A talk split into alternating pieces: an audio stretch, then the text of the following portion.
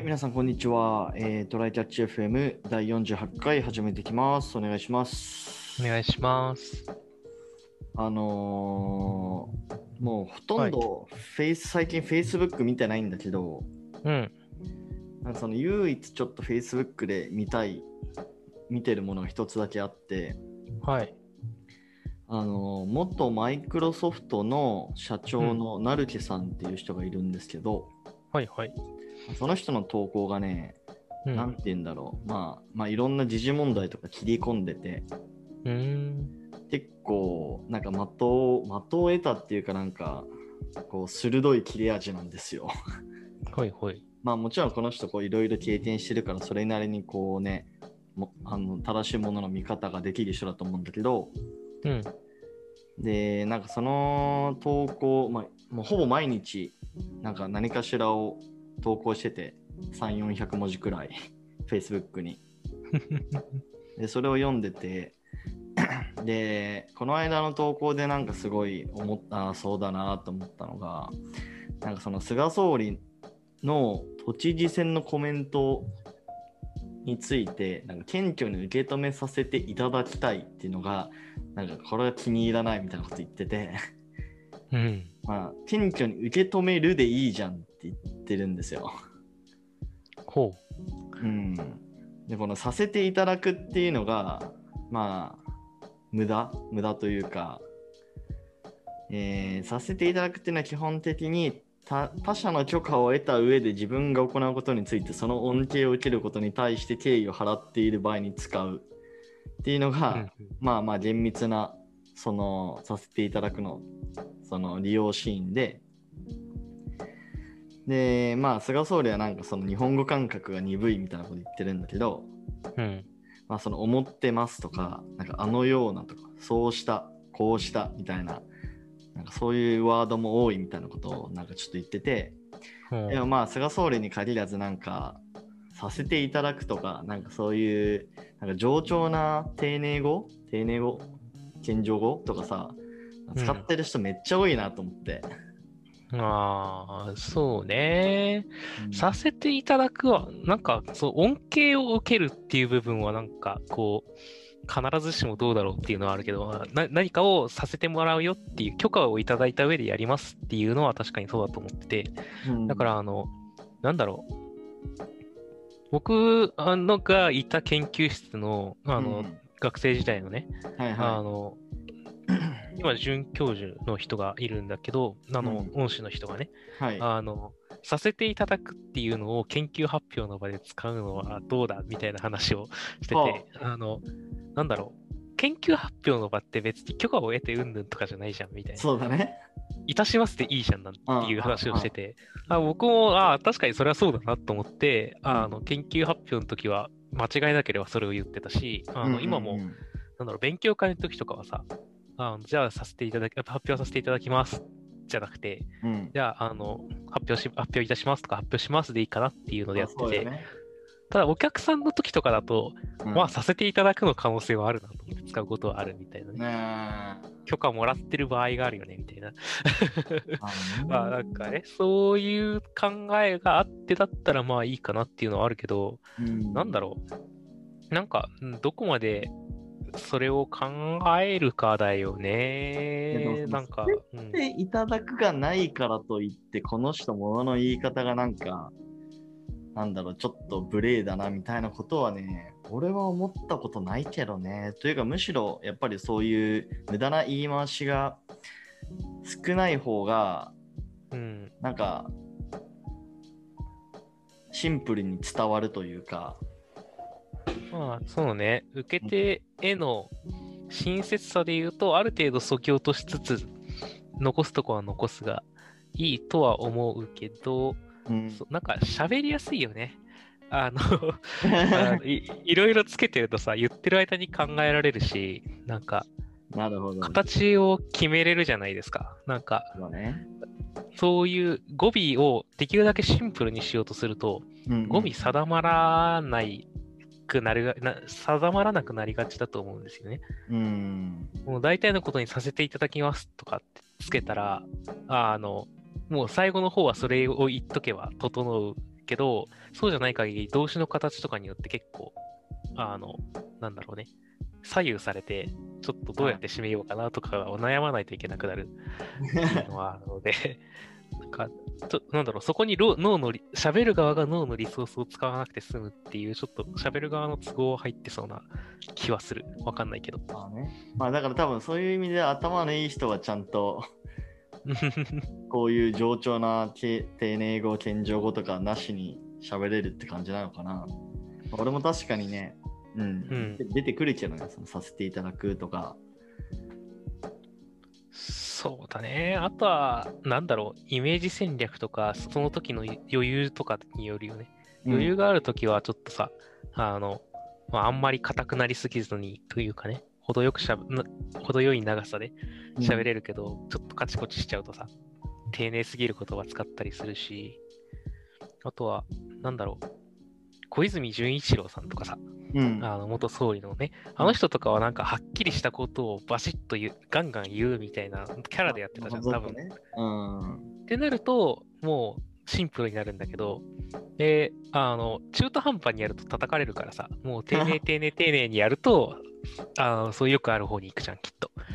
っていうのになるんだよなと。前者の方がね、好みだけどな、その小泉元総理とか、あと麻生さんとかさ、そうね、なんか、やってる内容がどうかとかはともかく。総理じゃないけど、橋本徹さんとか、なあ、他こう、あの、河野さん？河野さん？河野さんか。河野さん？あ、川野。あの、川野さんか、あれ。いつもね、漢字でしか見ないから、河野。太郎さん。あの、うん。そうそうそう、元防衛大臣のね、うん。あの人とかもはははっきりしてて中身もそうそうそうそうちゃんとしてるから好きだな。まあ、そういう人たちを比べると菅総理はちょっとなんか言葉に力がないよね。ちょっとおじいちゃんって感じがするわ。まあでも今挙げた人たちも、僕は河野さんはいいと、うん河野さん、川野さんはいいと思うけど、なんかうん他の人たちがさ、中身がどうだったかって、また別の話だから、結局、なんか強く、あの、よ、あなんだろう、丁寧すぎる風に言うと叩きづらくなるし、強く言う人にはみんなが、ああの人ははっきり言うからいいな、中身は知らんけどになるっていう、なんか戦略の問題だよね。っていう感じがするな。と僕は思うけど、どうだろうね、実際敬語、け尊敬語とか、冗長にしすぎると、やっぱり聞きづらくなるから、うん聞き手に親切なのは、まあ、シンプルな、敬意を最低限これを表、これを使ってると、ちゃんと敬意を表してるよねっていう範囲を意識した敬語を使うなのかな。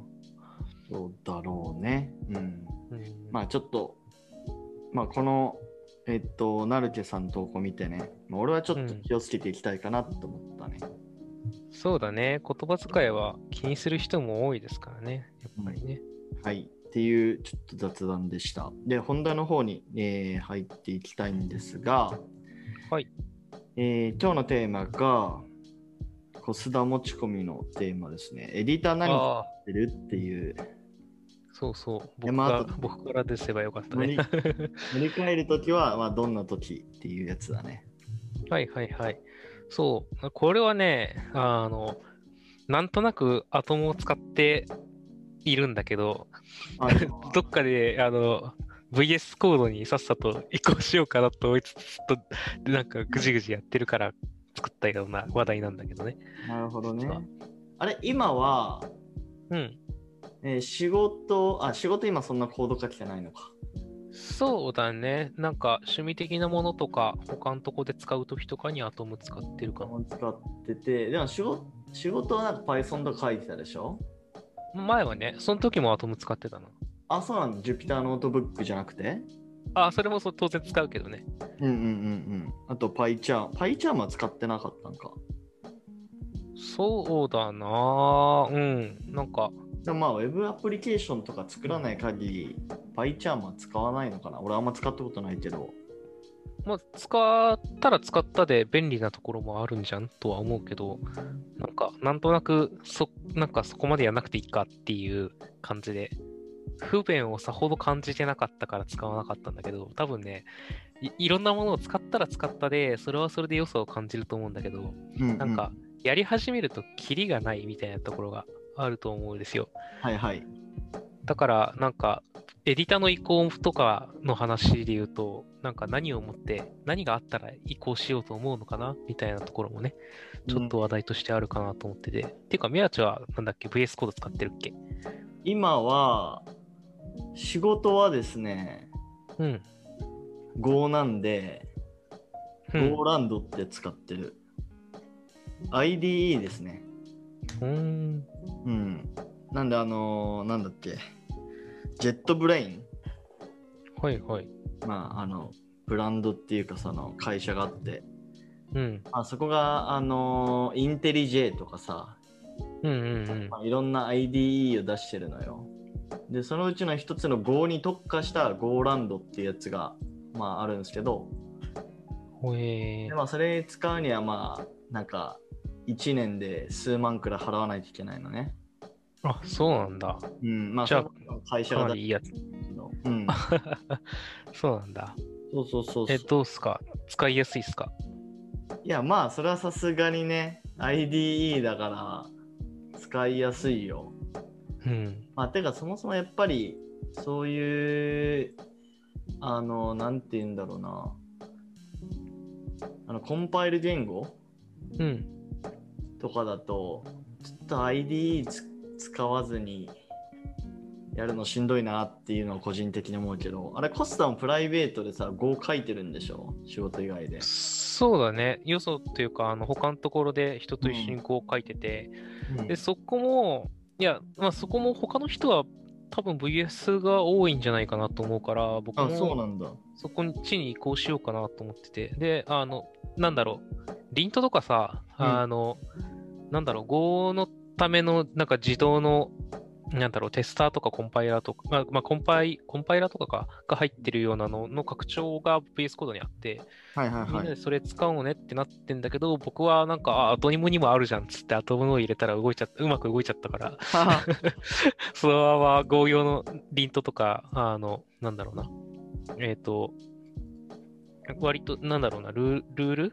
うんうんえっ、と、なんだ、グローバル関数のとを作ったら、そこの、ななんだっけ、えっ、と、直上にその関数名から始まるコメント文をつけなければならないとか、なんかそういういろんなルールをね、定めれるやつとか、あの、保存したら自動で、あの、そこのパッケージコンパイルして、あの、なんだろう、基本的なエラーチェックはやってくれるとか、うんうん。そういうやつは入ってて、なるほどね。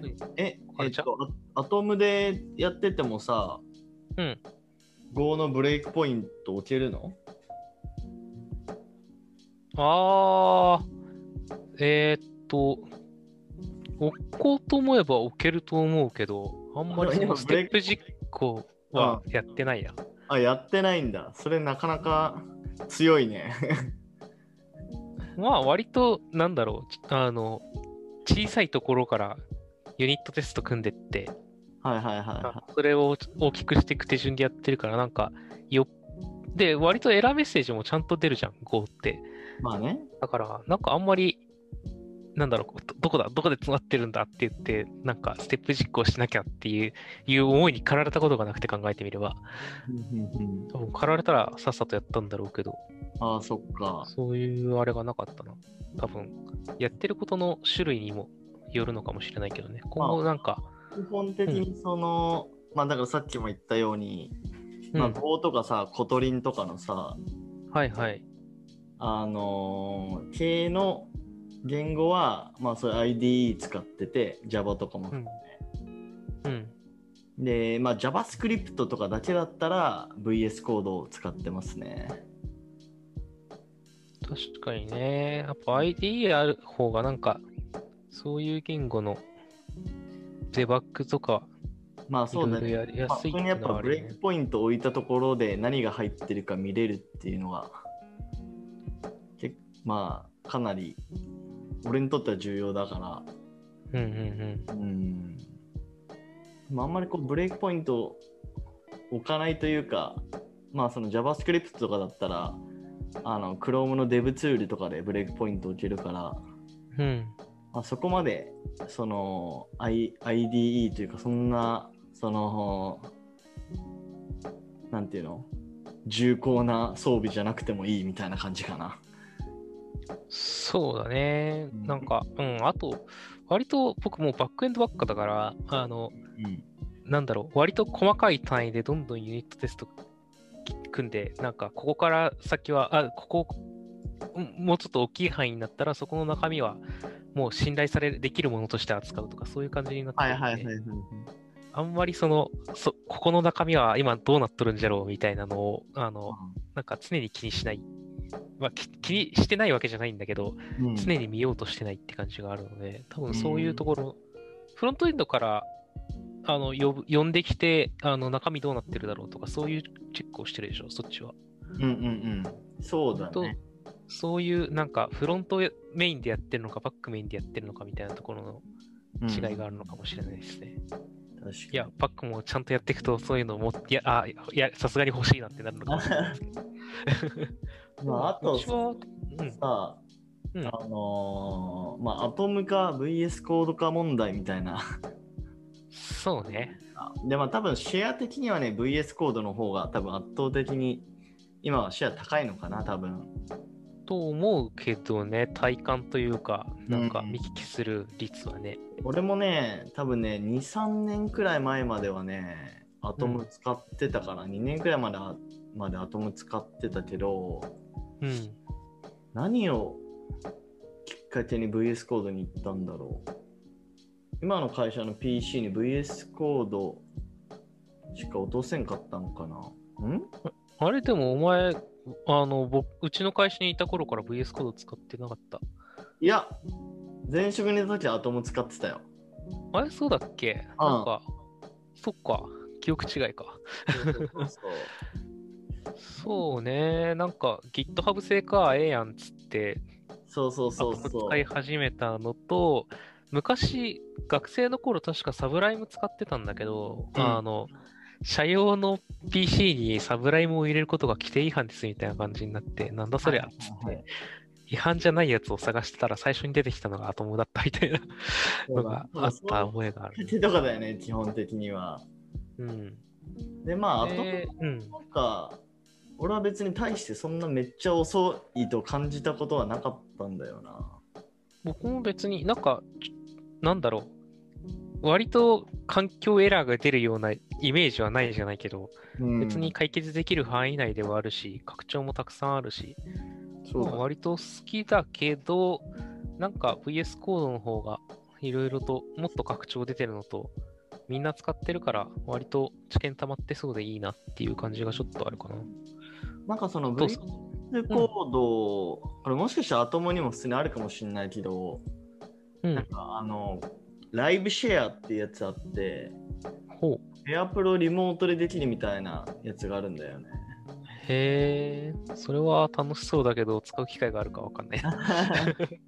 あとなんか最近、あれだね、なんかなんだっけ、テキストエディタ領域で、あの、ターミナルを開使えるようになった？だかなんだか、なんか、な何かしらターミナル、何かしらでターミナルを使えるようになったって VS コード界隈が騒いでて、へなんかやったぜみたいなことを言ってて、EMAX 界隈がなんか、え、今までそれもできなかったんですか？みたいなことを言ってるの。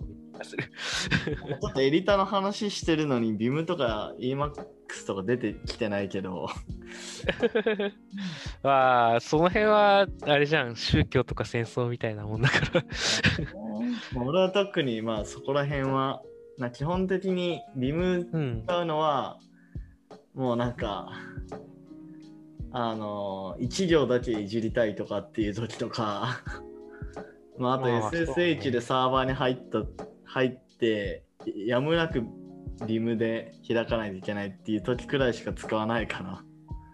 そういう時のために最低限オブ最低限は操作を覚えてるけど、そうそうそう。本当にああれをちゃんとやろうって思うのはきっとなんか、あの、エディターがコロコロいろんなのが出すぎて、うん環境変わりすぎて疲れちゃった、もう二度と変えたくないって思ったら、うんビームとかやるのかもなっていうぐらいで、そうじゃなかったら普通に今使ってるぐらいのなんかアトムとか VS コードみたいなやつ使い続けるんじゃないかなっていう、うんうんなんだろうね。いや、アジャストしたらすげえ楽しそう。アジャストする気力が出ない。なんかね、あの、俺が学生の時にインターンしてた時に、の会社の CTO の人、元 Google なんだけど、うん。その人は確か Vim を使ってたんかな？でノンカスタマイズで Vim を使ってて確か。へえ。で、まあその人が、その人曰く、うん。そのどの PC でもどの環境でも最大限のパフォーマンスができるようにしたいみたいなはい。ことを言ってて、うん。まあ確かにその、なんだろうな、環境によってはその自分が今まで使ってきたエディター使えないっていうのがまあ、あるっちゃあるじゃん。うん。うん、だからそこでこう、パフォーマンスを落とさずにやるためって言ってたね。そうそういう話はよく聞くんだけど、なんか、あの、最大じゃないじゃん、絶対。もっと最適化したやつを作ろうと思えば作れるから最大じゃないじゃんっていうのが一つと、あの、そんなに、そんなによその環境を使うことある？普段もう自分が慣れた環境を使うのが9割やろっていうのをちょっと僕は思っちゃうから、まあ、そこは好みでいいんじゃないっていう、まあ別にそれ、そういう思想というかはね、ねかっこいいから僕は好き。かっこいいから好きだよっていう、ただなんか、うん、正しいとは思わんよぐらいの 感じではある。本当に宗教だと思まあそんな感じですね。う。そうですね。なということで僕もそのうち VS コードに乗り換えるかもしれないので、いや、ゴーランドを会社に出してもらえよ。えー、えー、うーん、まあ、なんかやりたくなったらね。はい、じゃあ今日ちょっと、はい。はい、終わりましょうか。はーい。はい、じゃあありがとうございました。ありがとうございました。またね。